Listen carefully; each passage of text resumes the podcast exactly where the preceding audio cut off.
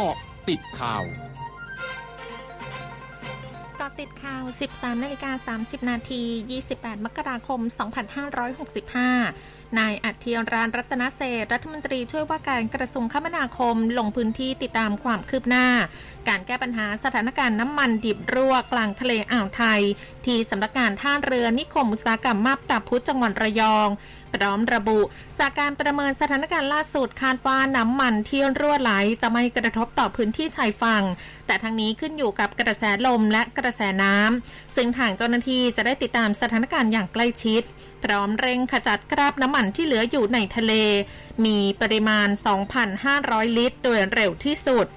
พร้อมประชาสัมพันธ์ทำความเข้าใจกับประชาชนและนักท่องเที่ยวในพื้นที่ให้เร็วที่สุด เพื่อให้บรรยากาศการท่องเที่ยวในพื้นที่กลับคืนสู่สภาวะปกติโดยเร็ว นายกฤษดาตันเทิดทิศสสหนองคายพรรคเพื่อไทยเผยกรณีองค์กรเพื่อความโปร่งใสนานาชาติ เปิดเผยผลสำรวจดัชนีการรับรู้การทุจริตหรือ 4PI ประจำปี 2564 ซึ่งประเทศไทยอยู่ในอันดับที่ 110 จาก 180 ประเทศทั่วโลก และเป็นอันดับ 6 ของชาติอาเซียนได้คะแนนความโปร่งใสเพียง 35 คะแนน ลดลงจากปีก่อน 1 คะแนน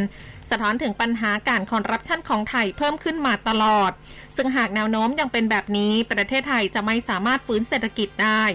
ย้ำจำเป็นต้องเร่งเปลี่ยนแปลงการบริหารประเทศโดยเร็ว เพื่อให้การบริหารประเทศ และการแก้ปัญหาการทุจริตคอร์รัปชันเป็นไปอย่างมีประสิทธิภาพ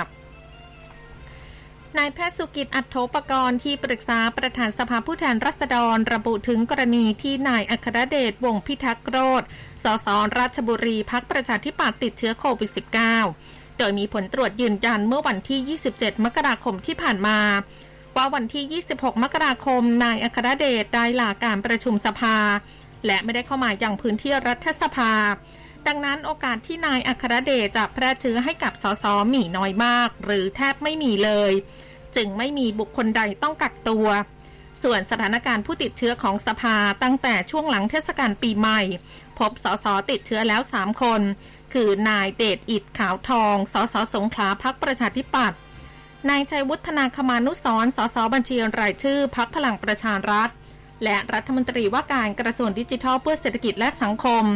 และนายอัครเดชซึ่งไม่พบการแพร่เชื้อภายในรัฐสภา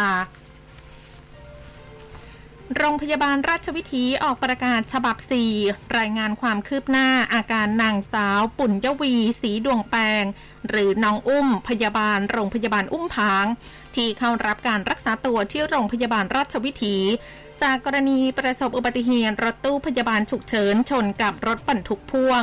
ว่าจากการประเมินอาการในขณะนี้ผู้ป่วยมีอาการคงที่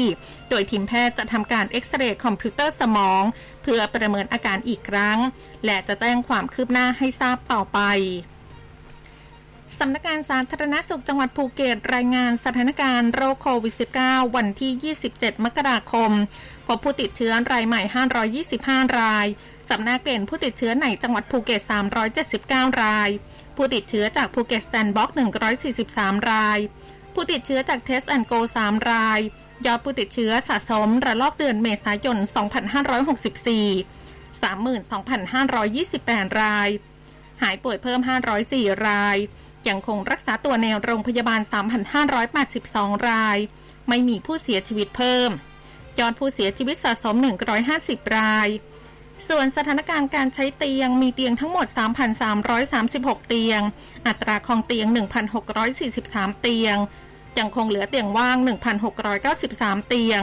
คิดเป็นร้อยละ 50.75 ช่วงนาคืบหน้าข่าวอาเซียนค่ะ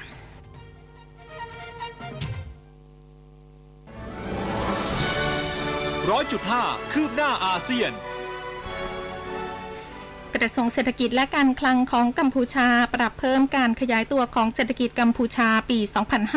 2564 ขึ้นมาอยู่ที่ร้อยละ 3 จากความแข็งแกร่งของความต้องการจากต่างประเทศ ซึ่งสะท้อนจากการขยายตัวของภาคอุตสาหกรรม โดยเฉพาะอย่างยิ่งในส่วนของภาคการผลิตเครื่องแต่งกาย และภาคการผลิตที่ไม่ใช่เครื่องแต่งกาย รวมทั้งภาคเกษตรกรรม นอกจากนี้กระทรวงเศรษฐกิจและการคลังของกัมพูชาคาดการว่าในปี 2565 เศรษฐกิจกัมพูชาจะขยายตัวประมาณร้อยละ 5.6 และขยายตัวอย่างค่อยเป็นค่อยไปในระยะปานกลาง โดยได้แรงสนับสนุนจากความต้องการในทั่วโลก และการฟื้นตัวอย่างค่อยเป็นค่อยไปในด้านความเชื่อมั่นของนักลงทุน